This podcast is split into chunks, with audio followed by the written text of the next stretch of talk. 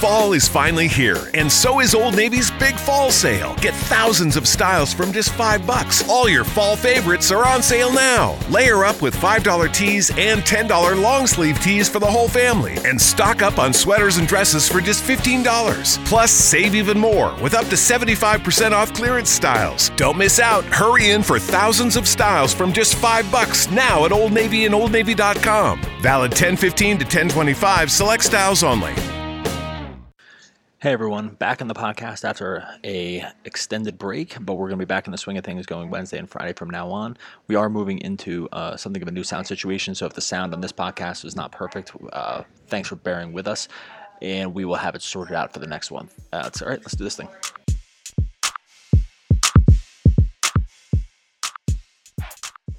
All right, you're back in the DFSR. It's an NBA podcast. It's Wednesday. It's March 6th. I'm Doug Norrie. That is...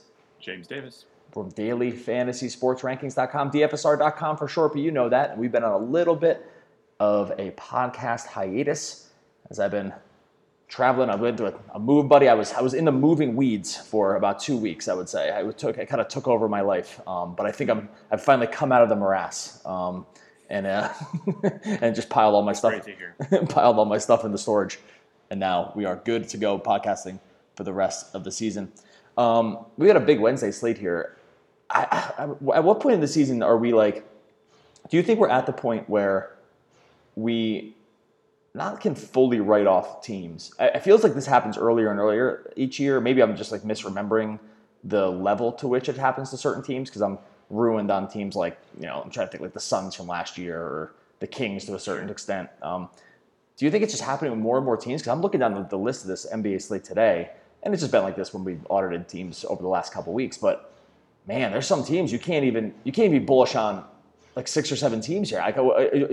Is it happening earlier? Is it happening more teams? I feel like we're going to end up skipping a lot of these games here, and I hate when we do that. So I guess I'm just giving that as a precursor. Well, by my math, there are about 11 teams that are essentially mathematically eliminated. Basically everyone like Minnesota, the Lakers, New Orleans, and down in the West. And then in the East, it's a little dicier because Charlotte is in the playoffs right now, 5 games under 500, which, you know, leaves a glimmer of hope for even teams like Washington, who are 11 games under 500 and yet just 3 games out of the playoff race. But still, you get teams below them like Atlanta, Chicago, et cetera, that are, mathematically eliminated. And when you're mathematically eliminated, basically, I mean, for all intents and purposes, then the thing you have to play for is losing on purpose. That becomes the smart thing to do, right? Unless, you know, you don't want to completely antagonize your fans, but there's a lot of really unplayable teams, and that makes for kind of weird things for DFS purposes, right? Because our business is primarily, I would say, just trying to figure out how many minutes players are going to play on any given night, and when you don't know a team's motivations, it's really hard to know how many minutes each guy's going to play. Yeah, I'm looking at. I'll start with this first game is Dallas and Washington. Now I guess on Washington, the case for Washington is they at least are playing guys like Beal, Satoransky, sort of. Ariza is playing minutes. They have been starting Bobby Portis at center. That team, I guess we can make some judgments on them. And then you have Dallas, who Doncic just doesn't play more than 32 minutes a game. I think he's very expensive. And then you have guys like Dwight Powell. I mean, give me some of your thoughts on this game. From a DFS perspective, I don't mind Dwight Powell here, I don't think. I'm just not sure I see much else that I want to get into, mostly because, especially too on the Washington side, most of these guys are priced accordingly with their opportunity because they've been playing major minutes for a month and a half now at least. Yeah, so when it comes to Powell, I think I'm a believer more than many people are. He was in our optimal lineup the last time I was kind of at the helm against Memphis, and I didn't mind it, you know, like you wanted, like the thing was you had to fit him with there were some other good options too, like Bam on the Whiteside and so on, but that was at 6,100. So now he's up to 6,800, and now he's basically in a position where you need to hit it perfectly in order for him to pay value. And I don't know that I would want to prioritize him. Like I think we have some other better options tonight, but if he winds up in lineups and certainly for big tournaments, I think he's definitely on the playable list. Yeah, and then what about the Washington side? Are we in a point where now guys like Beal, I mean, Ariza to some degree, I mean, are they just too expensive? I mean, Beal's playing, these are his minutes the last 5, 38, 39, 40, 41, 42 over his last 5 games. He's averaging 33 points, 6 assists, 6 rebounds during that time. That's elite numbers, beyond elite, right? Like, especially from the scoring perspective, we have met pretty high minutes, and I think that even almost max usage, and he's still really not a guy coming in and around lineups. And I'm wondering if that feels correct, or just, or are we just at the point of maybe, yeah, he's like, oh, he's almost 10,000 on DraftKings at this point. I mean, he's just too expensive for what you're getting compared to some of the other guys. I think so. You know, I was looking at this and having this discussion again the last time I was on the system. People wanted to play Beal. I guess I see the floor. You know, it's hard not to have a floor on almost any price when you're up around 40 minutes a game and you're not just like a, you know, Justin Holiday or, you know, old school Kentavious Caldwell-Pope sort of situation. Beal's obviously not that. You know, he's dishing assists far above his season averages. He's obviously scoring at a pretty high rate right now too. I worry that there's not a whole lot of upside built in, to, especially on FanDuel, $10,500 price tag. I think he can do it, again, like really good matchups, but I don't necessarily see Dallas that way. So I would be like kind of disappointed to see Beal in my lineups, is a light way to put it, I suppose. Like, you know, again, I wouldn't, it's hard to be too furious to have anyone in there who plays 40 minutes a game, but I'm not excited about him as a $10,500 player. And I think you're just going to get other guys that are in and around that 40-minute expectation. I mean, specifically when we end up talking about Philadelphia, that are in that same price range, that just offer you more of a fantasy floor. We'll get into that game. Minnesota goes in and plays Detroit. Detroit 5.5-point home favors. Detroit definitely in the playoff mix here. They have concentrated some of their rotations more around, around guys like Drummond and Blake, been able to keep them on the court. In the short term, Reggie Jackson's still never going to be a big minutes guy. Now, they're 500. They're not locked into the playoffs yet because they've played less games than some of these other teams. But one, do you feel safe just running out the Pistons? Because at this point in the season, it's kind of like what I meant about at the very beginning. At this point in the season, we do need to talk about teams that are willing to go max minutes on guys and teams that aren't. And Detroit seems like one of them. Minnesota going the other way does not seem like one of them. Any thoughts on this game? Yeah, I think Detroit has to play their guys as many minutes as possible. Like, they're in the driver's seat in terms of making the playoffs in the Eastern Conference. Right now, I believe they have the 6th seed, but that's definitely no guarantee. I mean, like you said, they're essentially tied with Brooklyn. Even they have fewer losses, but they've played 4 fewer games somehow.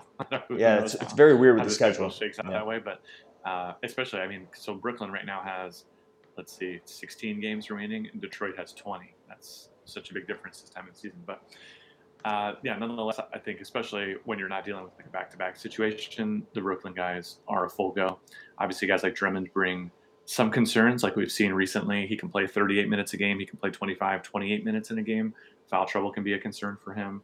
And I think going up against Minnesota and Towns could, you know, potentially highlight that for him. I don't know if he's a cash game play anyway, but that would be a concern I would have in running him out there. And then the other guys, Blake, you can trust him minutes. Does that make him a good cash game play? Again, I'm not sure about that, but I wouldn't worry that they're going to sit him or something, if that's what you're asking. Yeah, I think that no, I'm not questioning that. I think that at this point, sort of the theme is that these teams like Detroit, like Washington, Washington's in a slightly different situation because they're not going to make the playoffs. Although it's hilarious because the last spot in the East, right now, Charlotte has the last spot in the East. They're 5 games under 500. So when you're 9 games out of 500, or under 500, like the Wizards are, maybe you're not as far away from the playoffs as you should be, considering your record. But with teams like the Pistons and the Wizards, they have a lot of good plays, but there's just no new opportunity. And I think if that's going to be the theme, then we are going on when you can only roster, 10 guys per, 9 guys on FanDuel. These are just not the teams you're going to end up concentrating on. Towns is coming off a game last night where he looked pretty awesome. Sometimes it's so funny. People only need to see one game from somebody to be like, oh, yeah, he's back. I did think he was a superstar. I didn't think he was a little punk or whatever people have been saying about Towns. But he's been on some kind of tear over the last 5 games. He is averaging somewhere around 38 points and I think 15.5 rebounds over the last 5 games.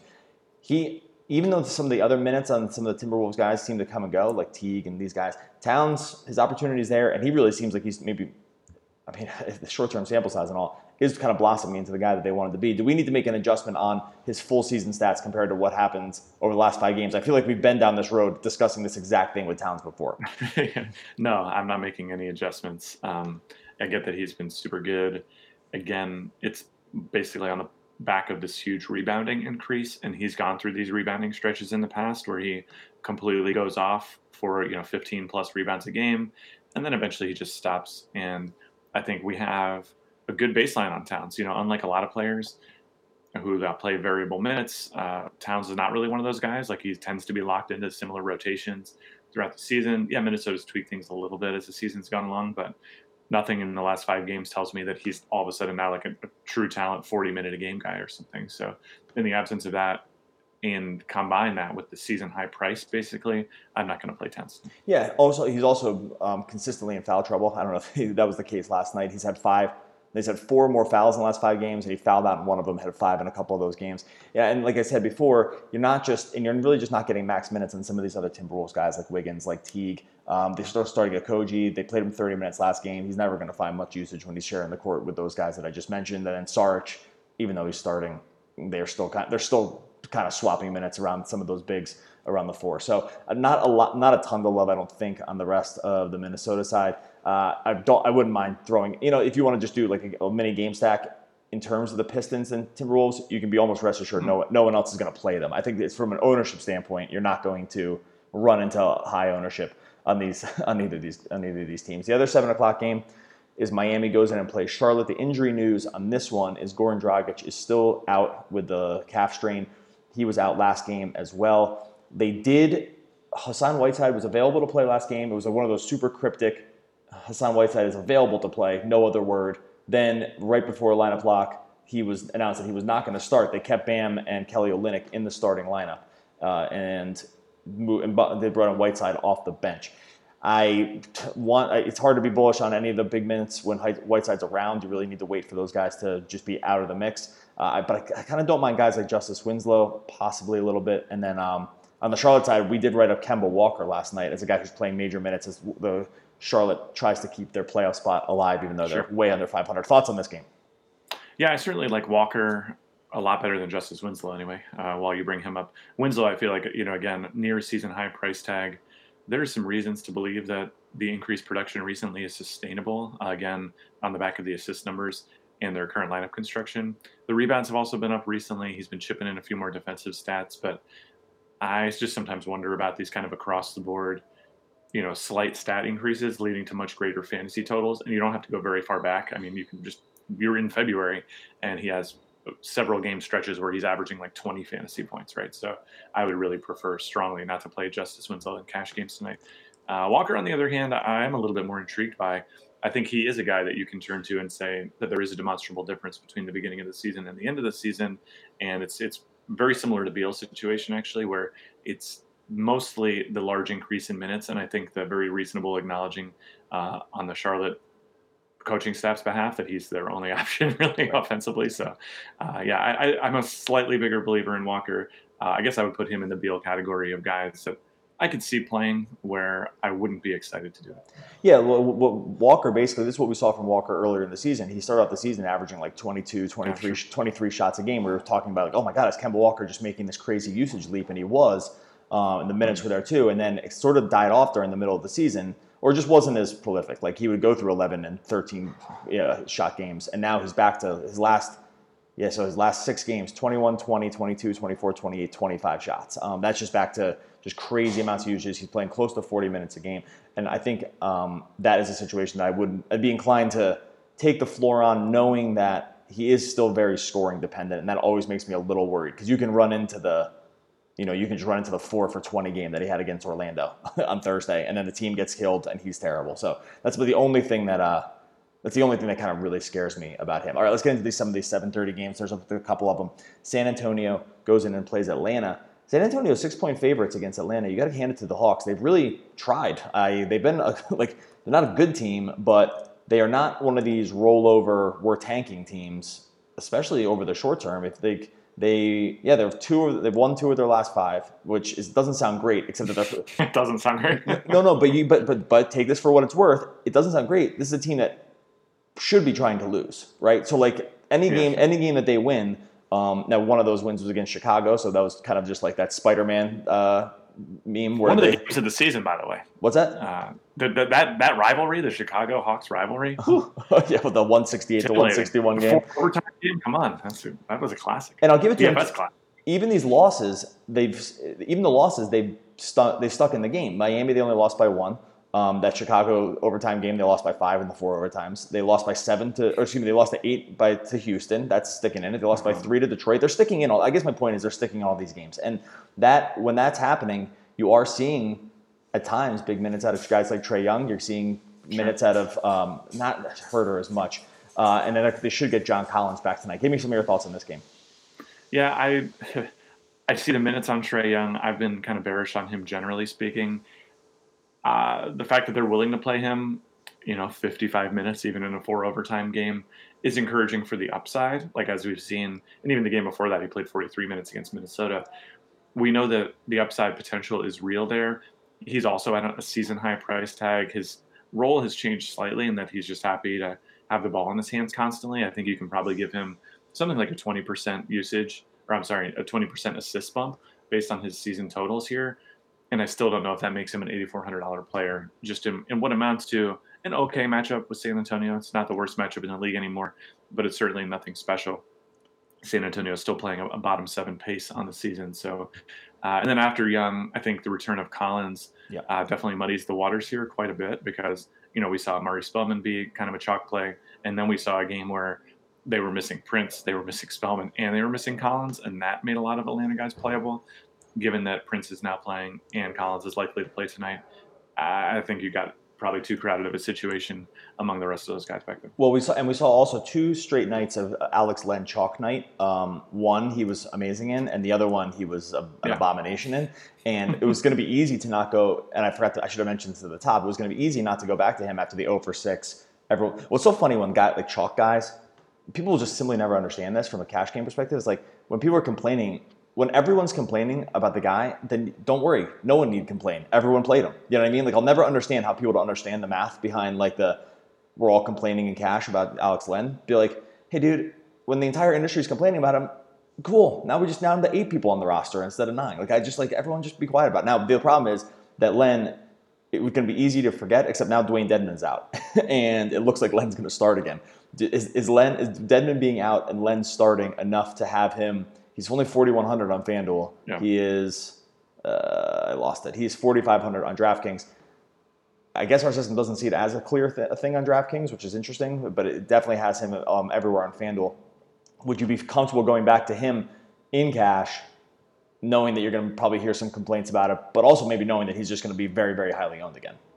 Well, right, and if people don't want to play Len, I'd like to know who they do want to play. I mean, because basically the decision in my mind is, do you go down to Len, and if I perceive it to be a great punt situation, or do you go all the way up and then now you're going to play like Drummond against Minnesota or like Jokic against the Lakers? I guess I could see people doing that if the punts avail themselves at other positions, but and like what I'm seeing right now in our system anyway is not a huge amount of like the super cheap, very obvious plays outside of maybe like Amir Johnson, but given that, I'm more than happy to play Len at 4,100. I guess it's going to ultimately come down to a minutes question. Like, is the right number of minutes to project him for the 26 he played against Chicago or the 20 that he played against Miami or somewhere in between? But I'm not going to overthink it probably too much. I think, especially on FanDuel where you can drop your lowest score, it's sort of a no-brainer. Yeah, if you're going to drop your lowest score and you're going to drop just a guy that's going to be pretty highly owned, I think that I'm fine taking... And you could just go 10x also, and he could be like 70% owned and go 10x, and then you lose automatically. Like that's the other thing, significant downside too. This is where you need to just rip the recency bias right out of your head because not you, you don't fall victim to this. Sorry, buddy, I'll try. But yeah, he's a game, and I know he won 24-10. He played 36 minutes against Chicago. That was that crazy million overtime game. But then 28-9 against Chicago. It's not as good a matchup, obviously, against San Antonio, but I think this is a kind of, it's bordering on no-brainer for me as long as he's starting, and I'm sure that we'll hear some clapback at times in chat. All right, what about San Antonio? Because obviously this game is a 235 over-under. That is the highest of the night by an easy amount, by 5 over the next closest game.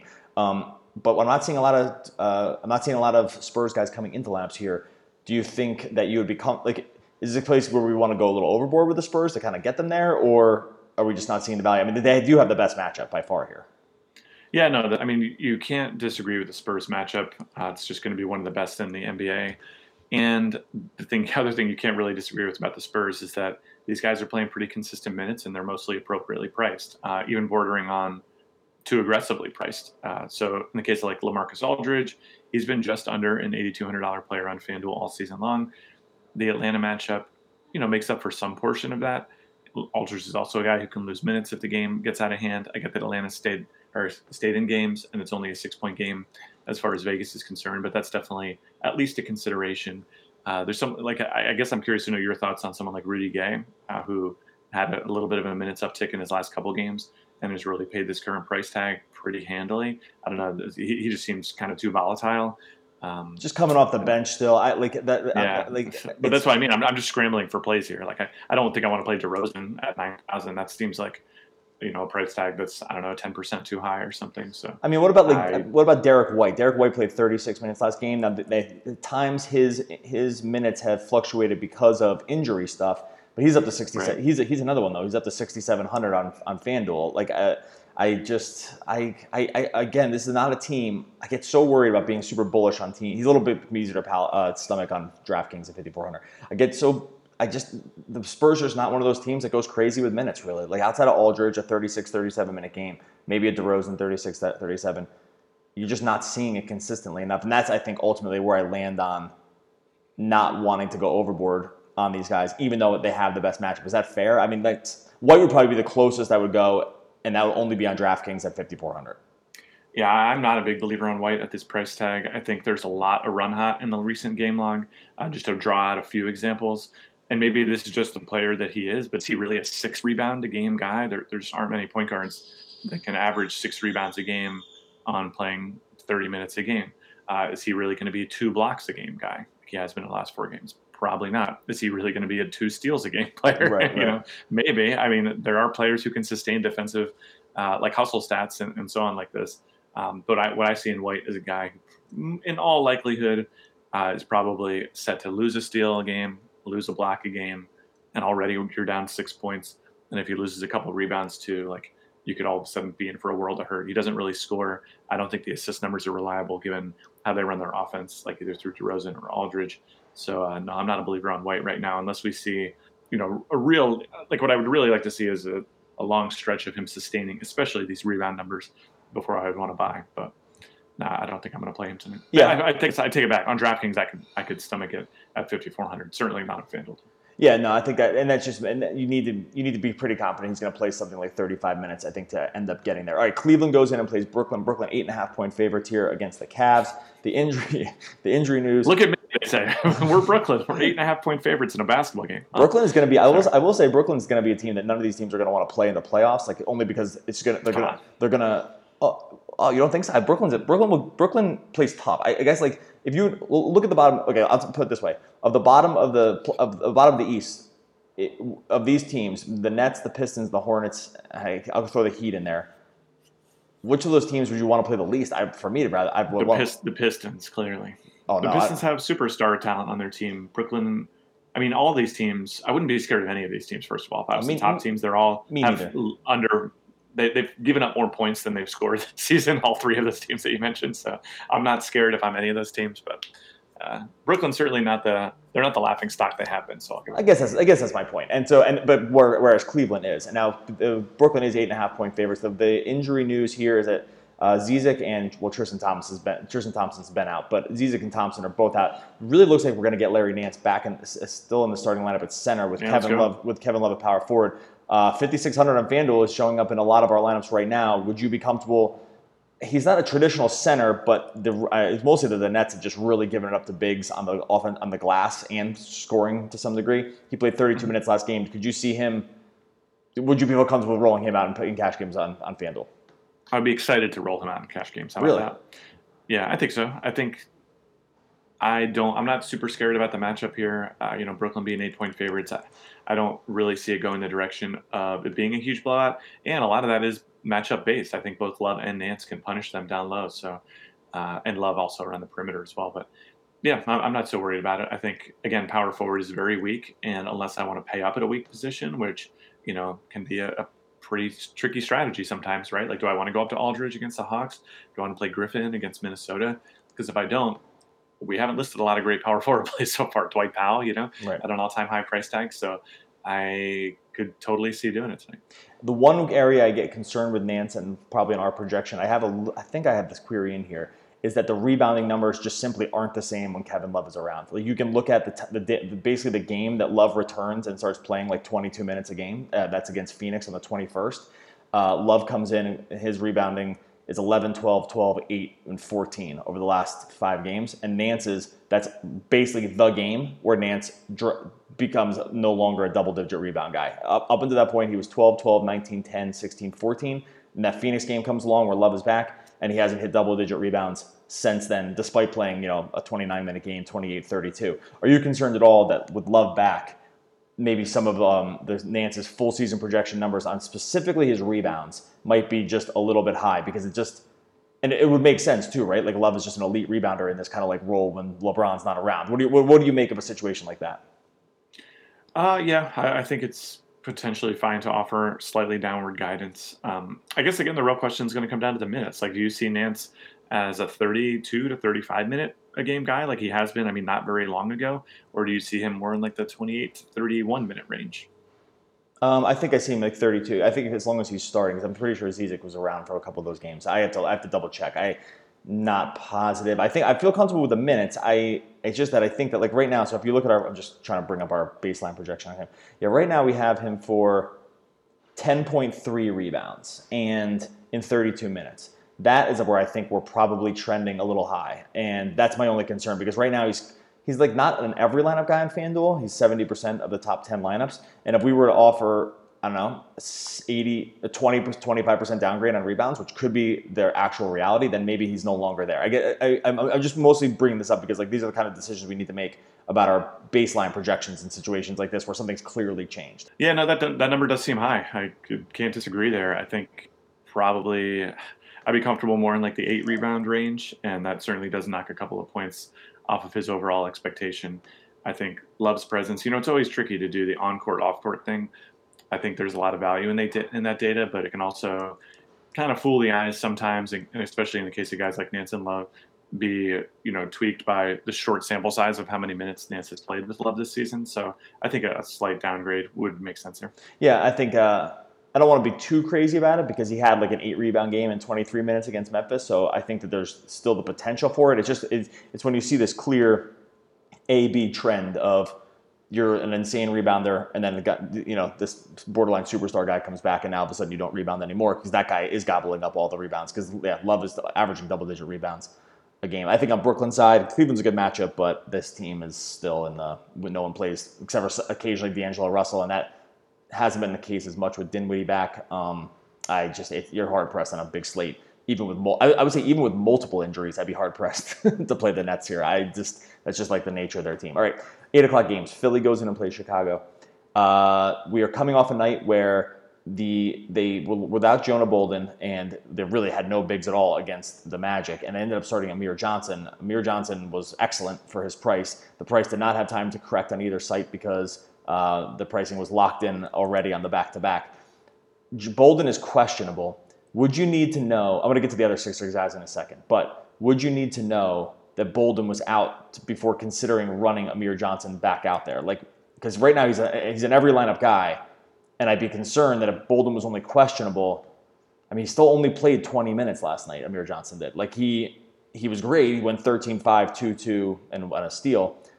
And I just don't know where to sort of land on him. And I don't know. I'm waffling because I simultaneously want to play him and would be sort of terrified to play him if we didn't have Bolden news. And I'm also like not exactly sure where to set his minutes. Well, this is where like lineup construction can become as much art as it is science. So there's a lot of considerations here, right? The first is, do you have any other players that could potentially completely explode on you and disappear on FanDuel? Because, maybe like Alex Len, right? If Alex Len is in your lineup, it becomes more risky to play Amir Johnson out there. And I think if you're not playing Len for whatever reason, some news comes out, then obviously Johnson becomes a lot more palatable. And then you have just the fact, like just the track record of Amir Johnson's minutes in general, when there's been injury on the team. There have been games where he'll go out there and play like 30 plus minutes, and we know that generally speaking, the Sixers don't really believe in Amir Johnson very much, right? Right. So he can go out there, chip in some defensive stats, be a really, really good play when there's nothing but opportunity ahead of him. But the fact that he only got 19 minutes, 20 minutes in that game with no Bolden, with no Embiid, has got to be at least something of a red flag, right? So I would definitely want pretty definitive news before I was going to move on Johnson. And honestly, even with definitive news, I'm concerned that we got like a peak game out of him. I was happy we had him in every lineup, so I'm not complaining about Amir Johnson necessarily. But it is a situation where we got, I would say, the best possible outcome for 20 Amir Johnson minutes. Oh, he's not going to score a point and a half a minute on average, no. Right. So I think from that point of view, I would probably feel comfortable-ish just fading him, I think. And I don't know. This will be something we're going to be on Twitch tonight talking lineups going into lock. This will be something we talk about if we don't have Jonah Bolden news. If we have Bolden news, I think we can just wipe them kind of both off. Now, the rest of the Sixers guys, they seem pretty locked in on this fantasy performance with no Embiid around here. Simmons, Tobias Harris, Butler made a sort of a late game comeback with some of his production last night. It was looking pretty bad to start and then kind of made up for it. But we can, I feel comfortable projecting. I mean, Lee Simmons, I feel comfortable projecting him at 40 minutes. Tobias, I'm still pretty bullish on, even though he only played 34 last night. Thoughts on the rest of these guys are do you see Simmons as a lock for cash games tonight? Embiid is definitely out again. And then where do you fall with the rest of these guys? Yeah, I love Simmons. I think, he's an example. We've talked a lot about these 40-minute-a-game guys recently. I think he's an example where the increase in performance can be directly tied to not just a minutes increase, but also a very, very significant opportunity increase. And there's been a couple of ways this is manifested for Simmons. So the first is, obviously, in the assists. Like, he's gone from feeding Embiid the ball a lot of times, and Embiid can score a lot of unassisted baskets just by, kind of slowing down the possession and just scoring on his own. Simmons is doing a lot more slash and kick. This is also placing him closer to the rim. He's driving more. They have no one to clog up the lane down there. And so he's down there. He's grabbing rebounds. He's got 12-plus rebounds in four straight games, 8, 11, and 11 assists in the last three games, and then 2 assists somehow against New Orleans. But, yeah, he's sustaining 50-plus fantasy points a game. I personally think there's upside for even more if the scoring comes together, or he puts together one of his like random 2 or 3 block games. So I'm a buyer on Simmons. I think if you're comparing him apples to apples against guys like Kemba Walker or Bradley Beal, guys in the similar sort of price range and similar situation, I'd take Simmons every time. Yeah, in the same direction. Our system is too. He's in 100% of lineups. The DraftKings price is just still a joke. 8,900 is. Yeah. It's a complete mistake. I don't know another way to put it. And then we have Redick. I mean, Redick came out. I've written Redick up going into last night's game, saying that he had just been running so bad from three specifically over the short term. Some of that is he does get typically worse looks when Embiid is off the court because they run so many two-man actions with those two guys. But he came back out firing last night.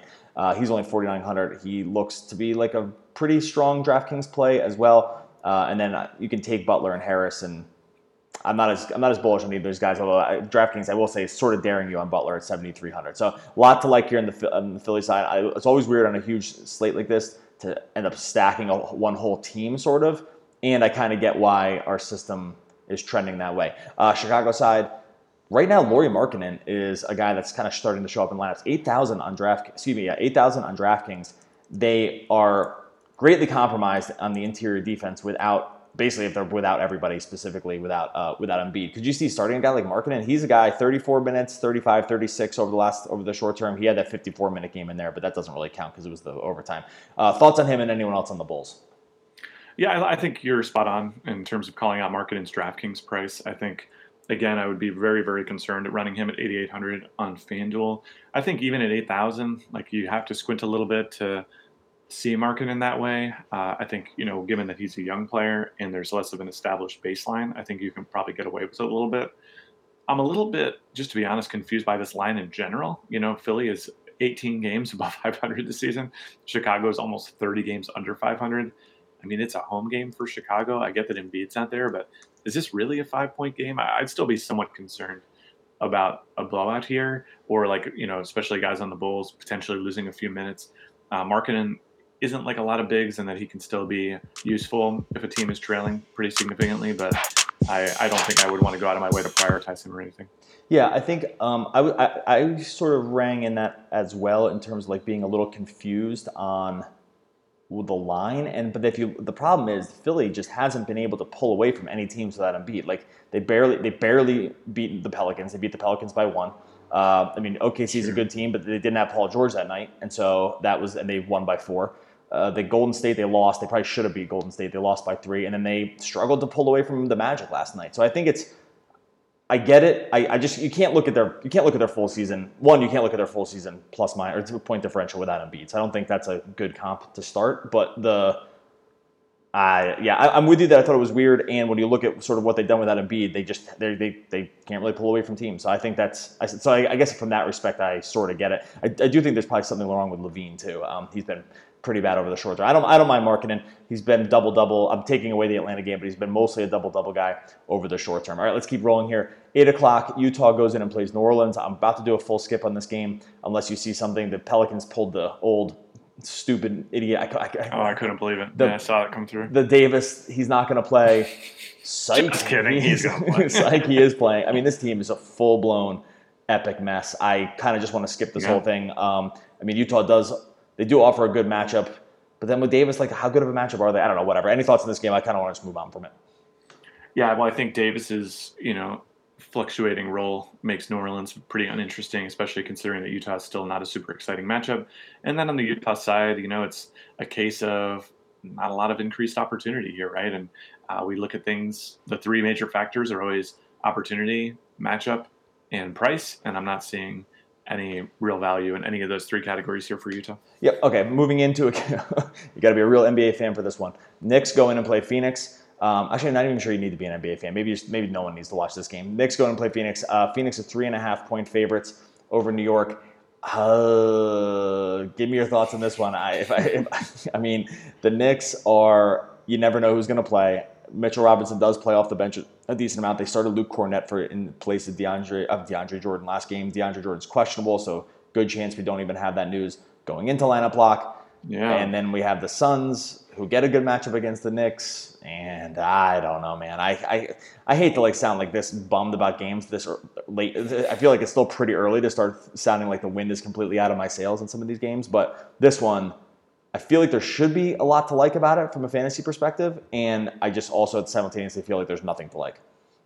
Yeah, I mean, the reality is that, and our system kind of calls this out, there are some playable options here, like Devin Booker, for instance, especially if you believe in the 39 minutes a game he's played in the last two games, and maybe we're a minute low, we have him at 36, but these guys are just expensive. Like, all of a sudden, you're going to pay $7,700 for Kelly Oubre? I don't know. Right. I've seen games where he's done it, and I've also seen pretty good stretches where he plays 29 minutes a game and scores 29 fantasy points, right? So I just don't know. I think the Suns would be the team I'd be looking at just because the Knicks minutes are all at once in an incredible amount of flux, and their guys are somehow still overpriced throughout that. So I don't know. Yeah, the Suns guys, they've been playing their minutes. They're kind of overpriced even in a good matchup, and the Knicks are just crazy. So unfortunately, yeah, you kind of get a good matchup both ways, but just the way the pricing algorithms work, it's not looking like a great DFS spot. You can catch lightning in a bottle on some of these Knicks guys, don't get me wrong. Like I said, Robinson, like Alonzo Trier, like maybe if you're looking at like sort of short slate kind of things, but from a big slate, you simply, especially from a cash game perspective, simply cannot trust anything the Knicks are doing right now. They finally figured out that they need to actively try to lose, and they're doing a good job at that, but it makes them almost full-blown zeros when it comes to DFS. All right, 10 o'clock games. Boston goes in and plays Sacramento. Boston coming off a huge win last night on the road against the Warriors. So maybe Bill Simmons can stop doing full Celtics-related podcasts about how terrible the team is and how it's the biggest drama thing of the whole season. I don't know if one win is enough to get them to stop doing it. I hate to complain about someone else's podcast, but I feel like I've put myself in this situation, listened to a lot of stuff about the Celtics over the last week or two. Now they go in and play Sacramento. This game has a 229 over-under. Sacramento offers a good matchup. And I just don't know if you're getting enough going either way. I don't know if you're getting enough minutes on the Boston side to warrant playing them against the Kings. And I don't know if you're getting a good enough matchup going the other way for a Kings team that is actually playing their guys a lot of minutes. What are your thoughts on this game? Yeah, I mean, I think you pretty much nailed it. I think on the Boston side, our system is going to be tempted by guys like, say, Horford. Seeing that he's gotten that minutes upside recently and that he's still not at an all-time high price. But I just personally not a believer. I mean, Horford can play 35 minutes or 25 minutes, and it doesn't really matter. Boston is deep, which is, damning them for DFS purposes. You hate deep teams, right, for DFS. and then going the other way, they're one of the best defensive teams. So I think in a Kings team that, kind of out of nowhere this year became more consistent, and you're seeing guys like Heald, like Willie Cauley-Stein be at or near season high prices, and driving them against Boston, certainly a bottom 10 matchup in the league, not a bottom 5, is not where you want to be. Yeah, I think I just kind of want, this is a game I wouldn't mind watching, and at the same time probably won't have all that much exposure outside of some of this late stuff. All right, final game on the slate. Denver goes into the Lakers, and we are going to have some major question marks about this leading into lineup lock, I think. We'll see. One thing we already know is Kuzma is out. Okay, so Kyle Kuzma sprained his ankle last game. He is not going to play. Brandon Ingram sat out last game with a shoulder injury, I believe, and he is now questionable to play. Let's say this stuck. Let's say it's 7. It's 6:30 Eastern time right now, and we know Kuzma's out. We know Ingram's questionable, and we know that for all intents and purposes, the Lakers are removed from the playoff. They're not mathematically eliminated yet, but they're 4 games under 500. They're 6 games out of the final seed in the playoffs. What do we do with the Lakers here? This was the biggest question mark I had when I was trying to figure out minutes on guys, even like guys like LeBron and some of these bench guys who could play for Kuzma. And I'm worried that we're going to be stuck in this situation going into it, because we have this, what's their motivation and who's going to play situation, and they could have a ton of fantasy value too. I don't know. You can hear me being confused, but I think this is actually this team specifically is the biggest question mark of the night. Yeah, no, I think you're exactly right. I think they are in a position, especially at home here, where it would be an impossibly bad PR decision to not try their absolute best to win this game. Each loss going forward will be one more strike on the nail into the coffin, and I believe that they would not want that to happen at home. So right. I think you can expect 40 minutes out of LeBron tonight. I think you can expect that the guys that can play will play, so I don't know if that means Ingram will be out there, but I think they can certainly use him.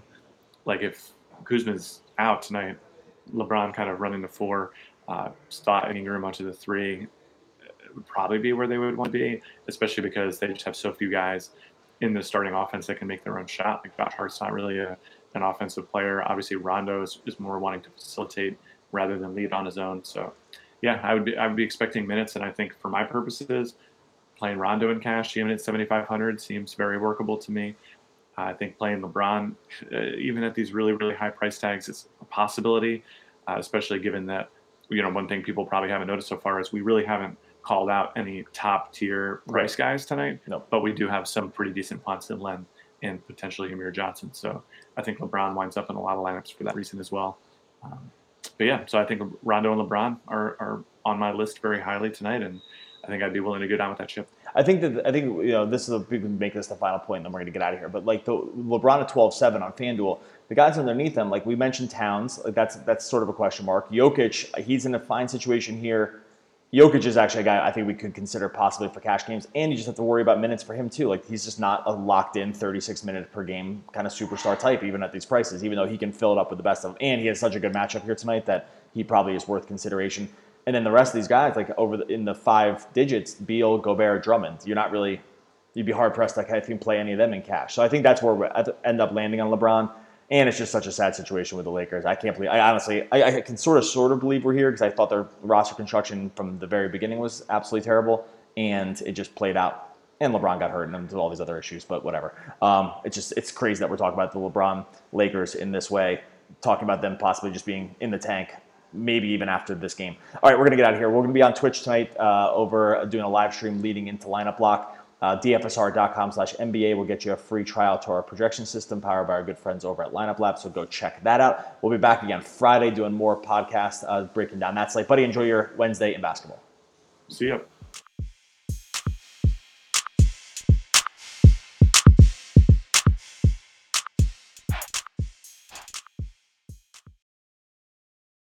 Fall is finally here, and so is Old Navy's big fall sale. Get thousands of styles from just $5. All your fall favorites are on sale now. Layer up with $5 tees and $10 long sleeve tees for the whole family, and stock up on sweaters and dresses for just $15. Plus, save even more with up to 75% off clearance styles. Don't miss out. Hurry in for thousands of styles from just $5 now at Old Navy and OldNavy.com. Valid 10/15 to 10/25, select styles only. Hi, it's Jamie, Progressive number 1, number 2 employee. Leave a message at the... Hey, Jamie, it's me, Jamie. This is your daily pep talk. I know it's been rough going ever since people found out about your a cappella group, Mad Harmony, but you will bounce back.